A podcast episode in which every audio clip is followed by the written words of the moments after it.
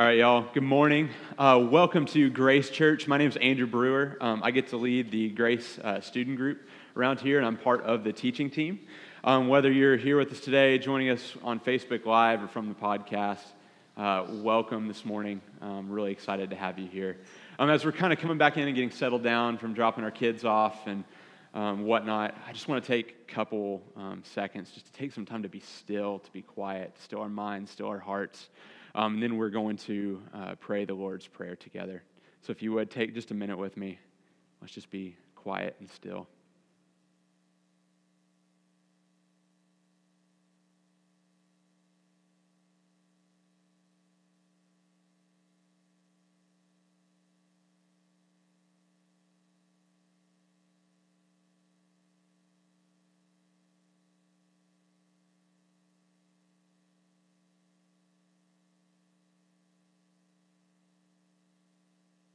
Let's pray. Could I get that slide up there, Donnie? Our Father in heaven, hallowed be your name. Your kingdom come, your will be done on earth as it is in heaven. Give us this day our daily bread and forgive us our sins as we forgive those who sin against us.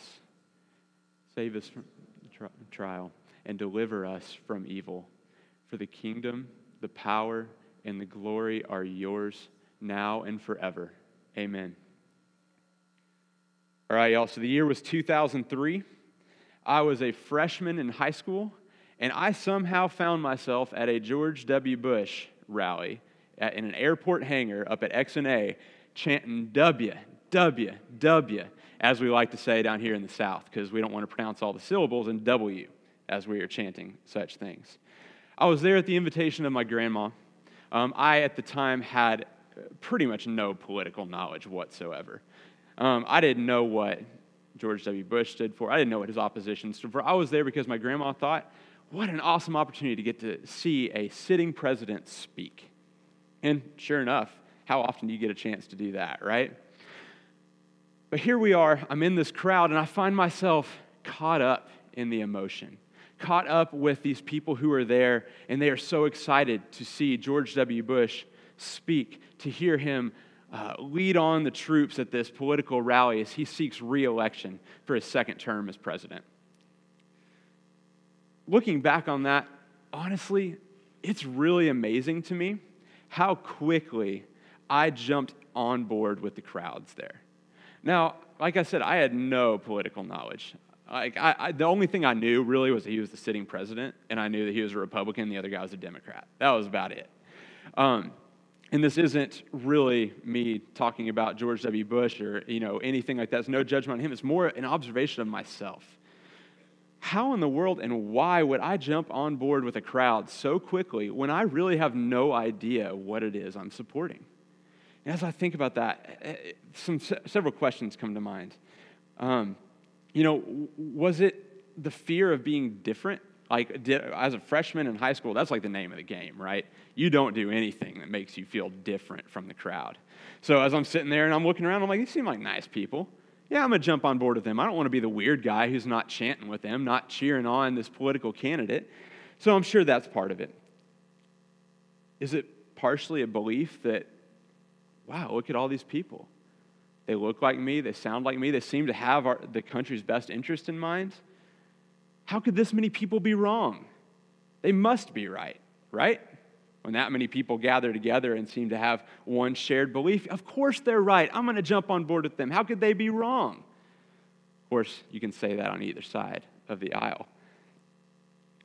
The interesting thing to me is how quickly I could be swayed and bought in to supporting a man that I did not know. I did not understand anything about what he stood for. Yet, for some reason, I'm caught up and I am all about George W. Bush at the end of this rally. It's amazing, right? On today's scene, as we look at the condemnation of Jesus, it made me think about this political rally that I found myself in. I started thinking, the scene really isn't that dissimilar from a political rally. Sure, the outcome's different. But there's a lot of similar themes that play out throughout today. that I experienced back then in that rally as a freshman in high school. So let's dig in and see what that is. So the text for today is in John 19. We're starting in verse 1 and we're going through 16a, uh, the first part of 16. So let's read this together. Then Pilate took Jesus and had him flogged severely. So if you remember from last week, Jesus had been brought before Pilate by the Jewish leaders. And here he is. He's already been questioned once by Pilate. And Pilate said, I want to release this guy to you. It can either be him or Barabbas. And the people chose Barabbas. So here we are with Jesus still under trial. And Pilate has him flogged severely. The soldiers braided a crown of thorns and put it on his head, and they clothed him in a purple robe. They came up to him again and again and said, Hail, King of the Jews! And they struck him repeatedly in the face. And Pilate went out and said to the Jewish leaders, Look, I'm bringing him out to you so that you may know that I find no reason for an accusation against him. So Jesus came outside wearing the crown of thorns and the purple robe. Pilate said to them, Look, here is the man. When the chief priest and their officers saw him, they shouted out, Crucify him! Crucify him! Pilate said, You take him and crucify him. Certainly, I find no reason for an accusation against him. The Jewish leaders replied, We have a law, and according to our law, he ought to die because he claimed to be the Son of God. When Pilate heard what he said, or what they said, he was more afraid than ever.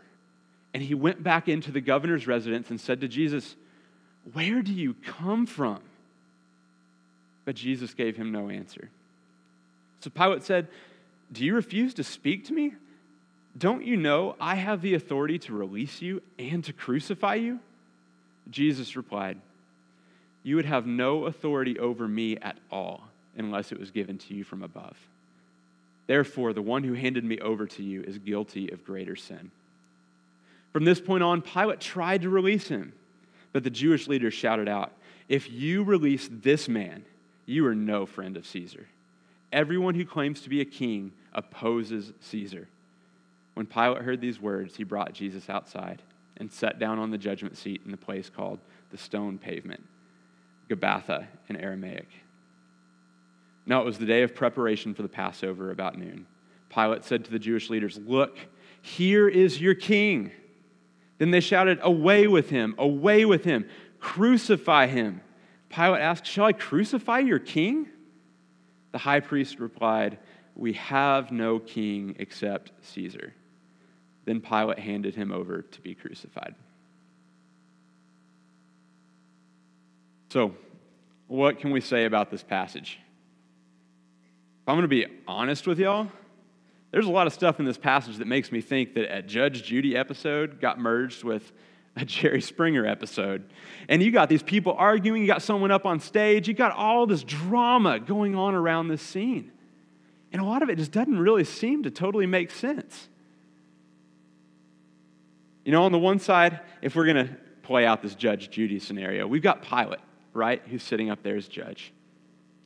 We've got the Jewish leadership and the crowds who are the plaintiff. And we got Jesus as the defendant. The charge? Well, Jesus has been charged with healing the sick, raising the dead, preaching a message of hope, redemption, and love.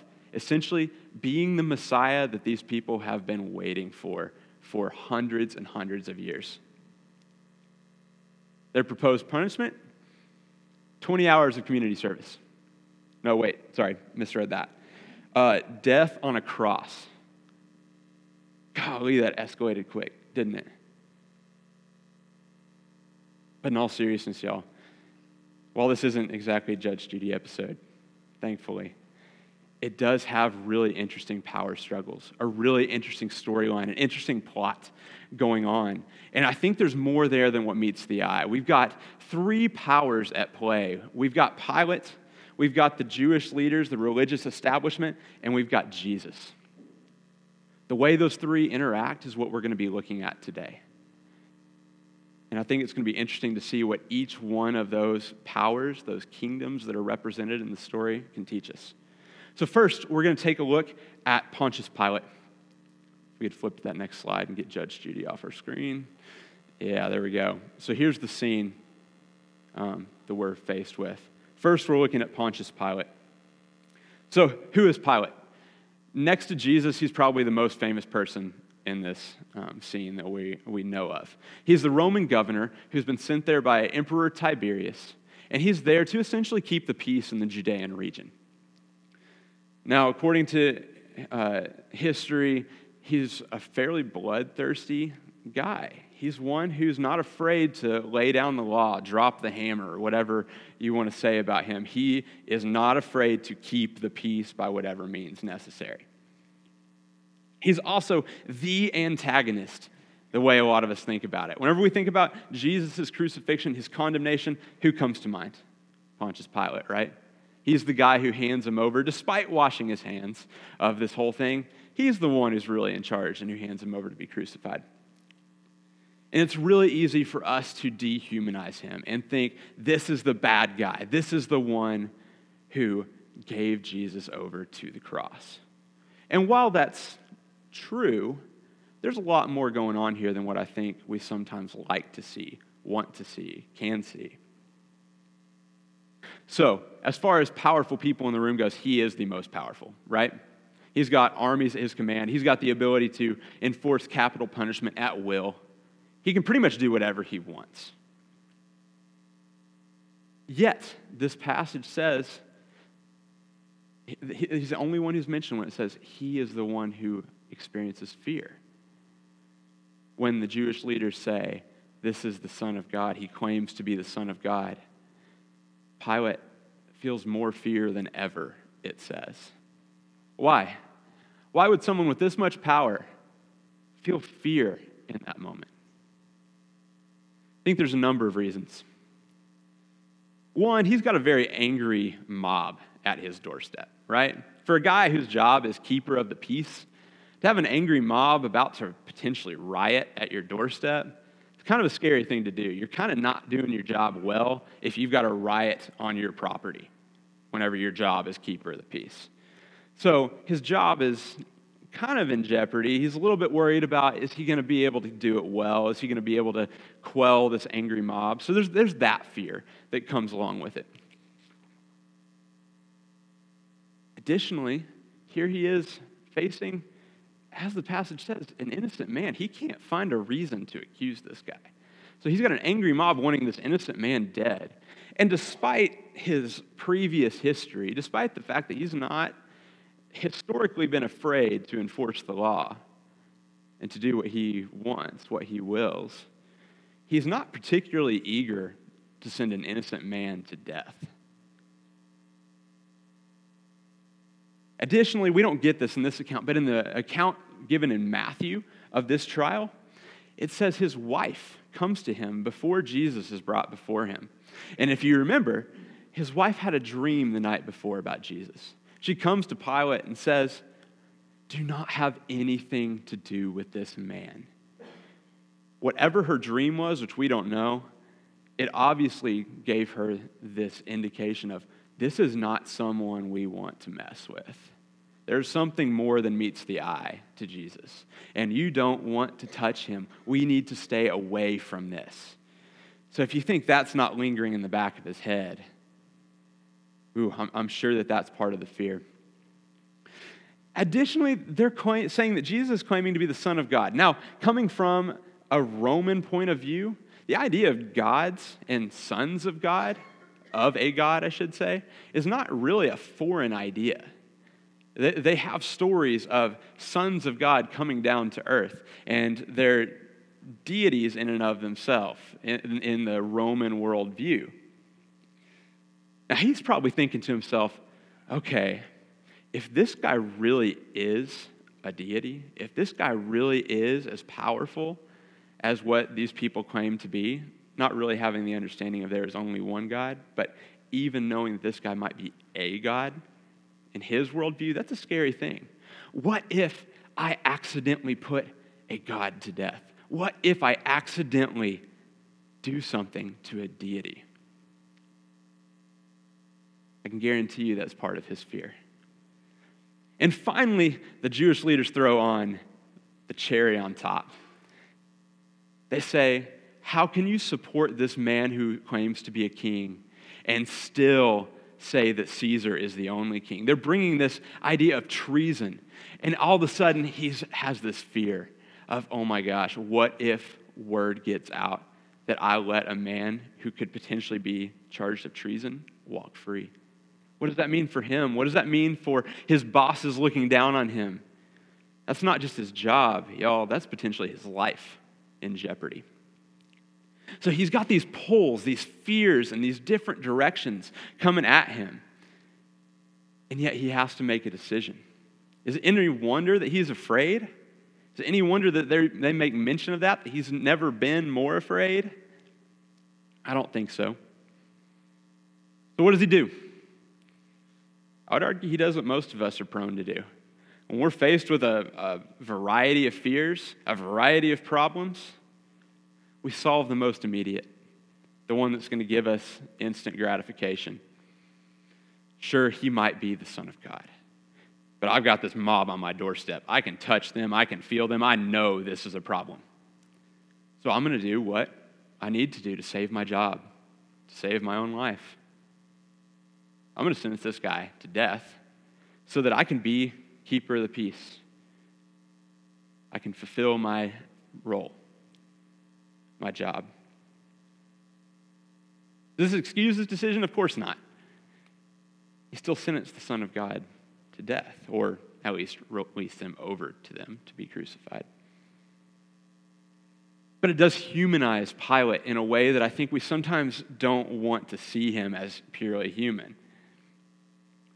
Interesting thing about him, about this fear that he experiences, is that it often reveals the things that we most value, the things we most worship. So for Pilate, what does he give into? What are the fears that he gives way to? One's about his job, one's about his life.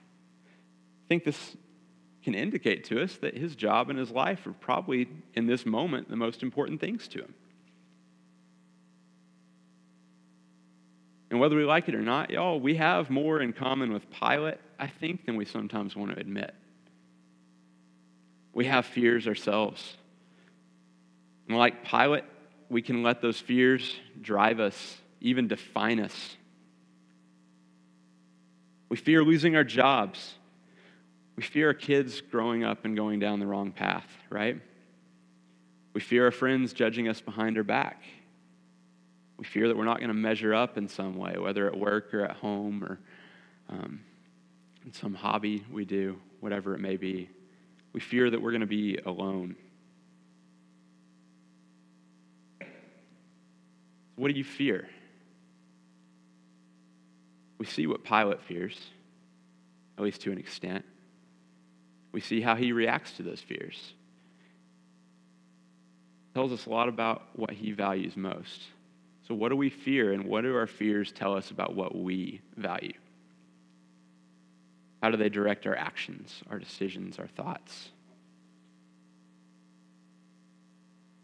And y'all, when Jesus showed up on his doorstep, Pilate may have had these underlying fears before, but he was forced to face them when Jesus showed up. Not only that, but he had to make a choice. Not just realize that those fears are there, but he had to act on them. He didn't have a way out. Would he choose to believe in and follow Jesus? Would he choose to believe the claims that Jesus seems to be making? The fact that he is king, that he is powerful, that he is the Son of God? Or would he give way to the fears that he holds? You know, I think Jesus has a way of doing this with all of us, at least from my experience. In my life, I've seen this. When he shows up, he doesn't always leave room for you to fear both him and other things. We can either believe that he is king over all things, including our fears, king over death, the eternal king, or we can believe that he's not. Now, is it an instant transformation that we just all of a sudden don't fear anything whenever he shows up? Uh, that's not been my experience.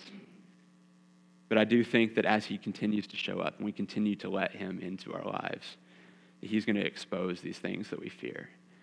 He's going to show us his power over those fears. And we're going to be faced with choices throughout our lives. Are we going to carry down the path that fear would take us? Or are we going to choose Jesus? Make courageous decisions. So, second kingdom, second power that we see are the religious leaders and the crowds. So, I just want to get this straight. So, the religious leaders in the crowds, if you remember from last week, they showed up at Pilate's doorstep and they refused to step inside, right? Because stepping inside a Roman household is going to instantly defile them. They're no longer to be considered clean by their religious customs. So instead, what do they do? They stand outside, they wake up Pilate early, and they start shouting things, right? This is Jesus. We, we want him dead. They start plotting his death. They start shouting things like, crucify him. Things like, we have no king except Caesar. How does a group of people get to that point? A group of people who say that they worship God, that they follow the set of laws. How do you get there? Again, I think that we see fear at play.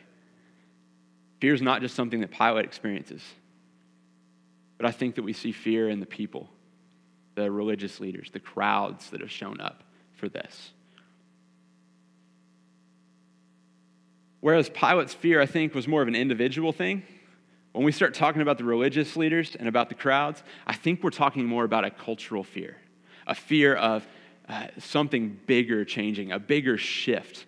See, because Pilate didn't really have to deal with Jesus until he showed up on his doorstep a few hours earlier, right? But the, the religious establishment, they've been butting heads with Jesus for years, y'all.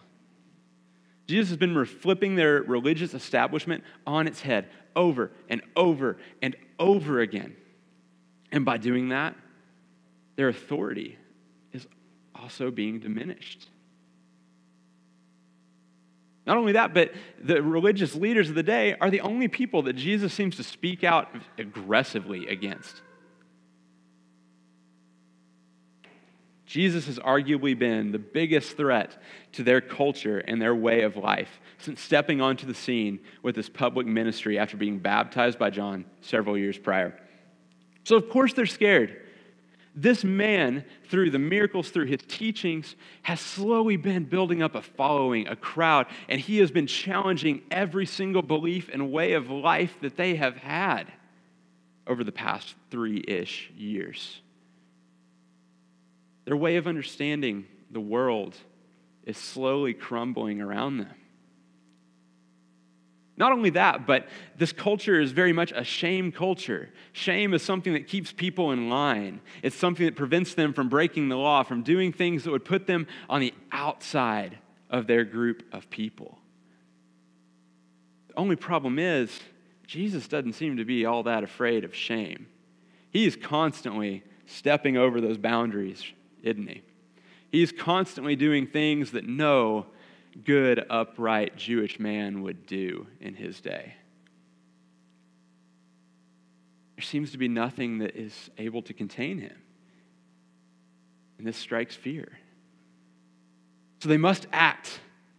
They've been working on it for a period of time, as we see throughout Scripture, leading up to this condemnation. They're constantly looking for ways to catch him red handed, to find a way to diminish his power, his authority, his following. But they can't seem to do it. So they're left with one final Hail Mary, so it seems. They've got to dispose of him. And you know what? What better way to dispose of him than to let the Roman occupiers, the already guys that they see as bad guys, do the dirty work for him? So they show up, Pilate's house, and they say, All right, this is it. Here you go. We need this guy crucified because we need to save our good, upright religious traditions and customs. Now, I want to stop here because there's kind of two routes we can go. One, we can keep walking down this road and say, Yeah, the Jewish leaders were wrong. How could they possibly do such a thing? How could they be so blind to what's going on. Kind of the easy route, in my opinion. Jump on the bandwagon and say, I would never do that. Never. I would never condemn Jesus. I would see him for what he was and not be like these religious upright fools over here. But who are we kidding? Remember back to that political rally I told you about. Imagine you walk up to this scene. This one right here on the screen. Perhaps you've known of Jesus, you've heard of him. Most people at this time seem to have at least some understanding of who he is. But the Jesus you see in the scene is weak and diminished. By this point, he's not even upright like we see in this picture. He's bloodied, he's beaten. He seems broken, most likely. He seems weak. And yet, you've got these two powers, especially the religious leaders that you've known and respected most of your life if you're um, a Jewish citizen. And they're screaming, This man is blasphemed. This man is treasonous. This man is breaking our laws. He is not one to be trusted or followed. He's crazy. And they seem loud and powerful. It's your tribe, it's your people that you know. Who are you going to side with? Think we like to think that we jump up there with Jesus and say, Yeah, I'd stand with him. But I think a lot of us, most of us, all of us, would be sorely tempted to jump right in with the strong, powerful group, the ones that we know, the ones that we have trusted most of our lives. Because after all, how could this many people with this much authority and this much respect be wrong? Y'all, we are all tempted by popular opinion, by people we respect. If, if we are tempted to lie to ourselves and think that our friends, the people we surround ourselves with, don't have any influence over what we think, what we believe, they do. It's important to be aware of that. You know, as we look at Jesus in this situation, it brings us to our third power. As I mentioned already, he seems weak. At a surface level reading of this passage, he gets the least amount of dialogue, the least amount of attention, it seems. He doesn't seem to hold much power or influence or sway or anything over the situation. He is at the whim of whatever Pilate and the crowds want him to do and be. He seems stuck. But I think there's a lot more going on here than what meets the eye. Look at the only dialogue he has. His one line comes in verse 10 when Pilate asked him, Where do you come from? But Jesus gave him no answer. So Pilate said, Do you refuse to speak to me? Really? Don't you know I can kill you? Don't you know I can release you? Why would you be quiet in front of me? And Jesus does as Jesus often wants to do. As John said last week, he says what he wants to say. He says, You would have no authority over me at all, unless it has been given to you from above. Therefore, the one who handed me over to you is guilty of greater sin. What does this mean? A couple of things that I think are of note here. The only authority, he says, over him is one that comes from above. What does that mean if the only authority that he answers to is from above, from God, as we could probably rightfully interpret that saying? Well, it implies that Jesus carries an authority that's greater than anyone else in this scene, in this room at the time. His authority supersedes and precedes every single person in this story. It makes me think of John 1 1, where he says, In the beginning was the Word, and the Word was with God, and the Word was God. Jesus seems to be saying here, I am of a higher power, a higher authority than you could possibly imagine. Yet, from above, authority has been granted to Pilate. Why? Why would Jesus subject himself to Pilate's authority in this scenario? Seems to be saying it comes from above. I think it's because Jesus knows death awaits him. This is why he came death on a tree. And Pilate is the one who can and will make that happen. Therefore, Jesus in this scenario submits himself to that authority, knowing that it's not really Pilate's authority, that this is God's authority that he's submitting himself to. Jesus, in this moment, doesn't act panicked like a man without control is often wont to do. I don't know about y'all, but if you have ever felt out of control of a situation, how often do you just sit back and seem unfazed by it? That's not my experience. That's not my reaction. When I feel out of control, I jump in and I want to fix. I want to do something. I want to make it better. I want to control. I want to be in charge because I don't like not having control. I don't want to be wrongfully accused. I don't want these things to happen, but that's not what we see with Jesus. What does that tell us? Again, I think it just reinforces the fact that Jesus knows exactly what's going on.